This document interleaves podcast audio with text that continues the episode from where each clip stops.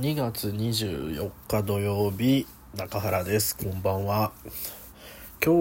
3連休の中日で自分がいる土地では唯一の晴れ日ということで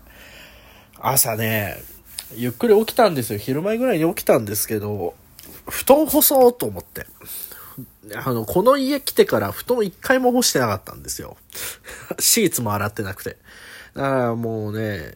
まあ、万年床みたいな感じになってたので、これ良くないなと思って、朝、重たい腰上げて布団を干して、シーツと溜まってた洗濯物一緒に洗濯して干して、で、お昼ご飯何食べようかなと思ったら、あんま冷蔵庫空っぽで、冷凍うどんが一食だけあったんで、で、その冷凍うどんをチンして、実家帰った時に、伊勢うどんっていう醤油のたまり、たまり醤油の甘だれでうどんをあえて食べるっていう料理があって、その伊勢うどんのタレっていうのがあったんで、うどんにそのタレを絡めて食って、さて、ここからどうするってなって、5時に、夕方の5時に病院を予約入れてて、それまで暇だなって言って。で、普段の僕だったら多分お金持ってたらパチンコ行ってたんでしょうね。うん、まあでもお金もないですから、何もすることないなと思って。じゃあ、2、3週間前に帰った、買った時に、買ったジャイアントキリングでも読もうかなと思って。ダメですね。スポーツ漫画は熱くなりますね。ましてや、サッカーっていうスポーツって、野球と違って、その、点が取りにくいスポーツじゃないですか。1点の重みがより強いスポーツ。うん、オフサイドとかいろんなルールがあったりとかして。うん。だからその、1点にかける思いっていうのは、もちろん野球もサッカーも、まあテニスも一緒なんですけど、なんだろう。それへの執念っていうのが、あの、ひしひしと伝わる。で、チームスポーツだから、それぞれキャラクターがいて、そのキャラクターが各々の感情を持ってて、情熱を燃やして、勝ちに行くぞっていうようなところで、ようやく1点が取れたみたいなシーンを見ると、ジーンってやっぱ来るんですよね。それを、1ページめくりながら、めくってめくってめくって、うわー、決めたって言って。なんか本当にスポーツを生で観戦してるような臨場感を味わえる漫画ですごく面白いですね。いやで、読み続けていくうちに、せっかく天気がいいんだし、早く家を出てちょっと散歩してもいいのかななんて思えてきたんですけど、なんかめんどくせえなって思って、やめて、病院に普通に普通に家を出て、普通の時間に病院行って、で、受診が終わって帰ってきて、で、自分が住んでいる町から離れてるんですよ。二つぐらい町が隣なんですよ。だからせな、昔住んでた家の方が近くて、隣町が。隣町が昔住んでた町なんですよ。だから、久々隣町行って、肉と米っていうステーキ屋さんがあるんですけど、ステーキが1000円ぐらいで食べれて、で、お味噌汁とご飯がついてくる。そのお味噌汁とご飯は食べ放題。しかも、小鉢もありますよと。キムチに野沢菜、えー、肉そぼろ。これも食べ放題っていう。なんか1000円でこんなに食べさせてくれるんですかみたいなお店があって。うわー、行こう。あ、久々なんか肉食いてえなーと思って。焼いた肉食いてえなーって。いつも鍋にぶっ込んで、鶏肉だったりとか団子とかは食ってたけど、肉の塊をナイフとフォークで切って食いてえなーと思って。で、行ったんですよ。行ったら、土曜日の、ね、祝日の中日で、6時頃だったんですけど、意外と空いてて。で、注文して、お味噌汁とご飯自分で装って、で、席ついて、さあ食べようと思ったら、ステーキソースが変わってたんですよ。いつもね、なんかね、知らないんですけど、まだ肉と米ってできて1年ぐらいなんですよ。もしかしたら1年経ってないのかもしれないですけど、その間に、並んでたステーキソースが3回変わってるんですよ。固定しないんですよ。いや、だから、えー、って言って。で、今日見たら、からしマヨネーズ、定番のステーキソース、えー、っと、に、ニンニク、に、ガーリック、ガーリックソースえー、トマトチリソースってこの4種類になってて、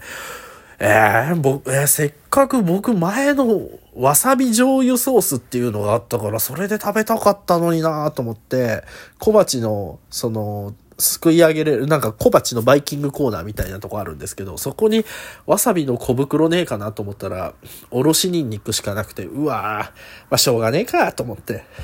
で、ニンニクソース、ガーリックソースかな？ガーリックソースにおろしニンニクをプラスしてよりニンニク感増した感じでお肉とご飯食べるんですよ。まずいわけないじゃないですか。むっちゃうまいんですよ。いやー、これ幸せだなーと思って。ね、このマヨネーズってどこで使うんだって、ステーキにマヨネーズって使わねえよなって。かといってハンバーグも提供してるけど、ハンバーグマヨネーズで食べる人って、あんまいないよな。僕はハンバーグマヨネーズで食べる人なんですけど、実家の。実家で出されたハンバーグ。だけどみん、その話したらみんなハンバーグはそんなんで食べないって言うから、だから何に使うんだろうなと思って、うーんと思ってたんですけど、最後お肉食べ終わって、だけどまだご飯食べたいなと思った時にそのご飯のあてのバイキングコーナーですよ。小鉢のコーナー。肉そぼろを装って、ご飯一膳、その上に肉そぼろ乗せて、あ、ここでこれ使うんだと思って、からしマヨ、ダーってお好み焼きみたいにダーってかけてぐっちゃぐちゃに混ぜて食べて、ジャンキーでうまいねって。あ、こう、いや、これ多分、高、中学、高校の部活終わった後にこんなもん食ったら多分頭とろけるなと思って。うわ、うめえ、ここ味が濃いし、からしマヨのピリッとした感じと肉そぼろの甘み感じがマッチしてうめえって言って。これだけでご飯5、6杯いけるぞ、もしかしたらって思って。そういうのをちょっと食べてきた感じですね。幸せだったな。また行こうって また、給料日ぐらいに行こうと思って。ただあの、電車でね、あの、5、6駅先なのでね、そんな頻度よく行けないんですけど、週1で近くまで行くんでね、うん、病院で。だからその時に、その機会を狙って行こうかななんて思いましたね。で、その後ね、近くにね、あの、カプセルホテルがあって、そのカプセルホテルが、あの、なんかサウナ的なこともやってて、ホテルだけじゃなくて、お風呂とかサウナとか休憩室を、その時間で入れる、なんだろう、スーパー銭湯チックな感じでやってるところがあって、そこで3時間ゆったりしてきたんですけど、いやー、やっぱ、サウナってすっげえブームじゃないですか。今もちょっとブームなのかな。ちょ、2、3年前なんてもっとブームだったじゃないですか。なんか。いやー、なんか、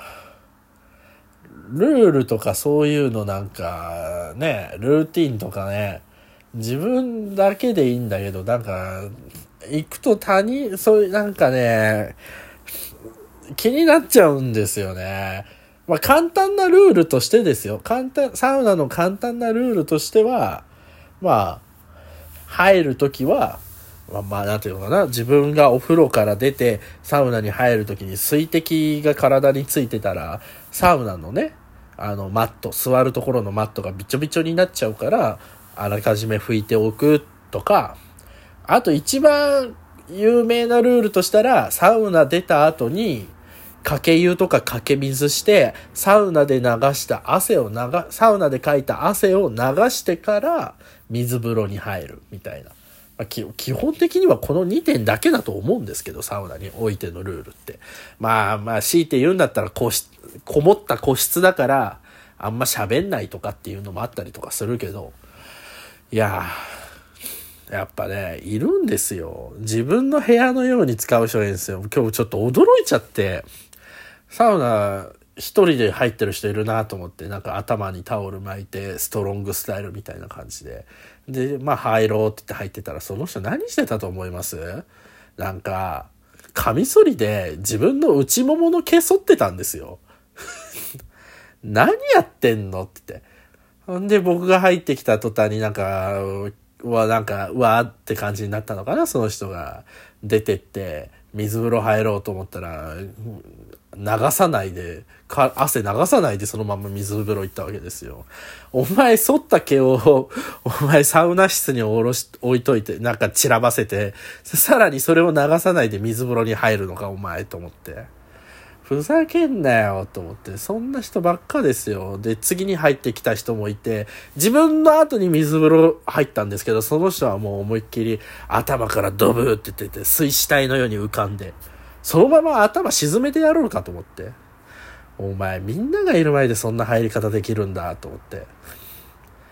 いろんな人いるんだなと思ったら、なんかリラックスするつもりが、いろんな人に目移りしちゃって疲れちゃいましたね。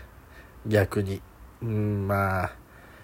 まあ明日はね、雨なんで一日家にいたい、いてゆっくりしたいなと思うんで。まあまあまあ、あれですよ、こういうのは他人の振り見て我が振り直せとかね、いう言葉があるように、自分はああいう人になっちゃダメだぞと思ってやっていくしかないですね。ということで今日はここまでにしたいと思います。おやすみなさい。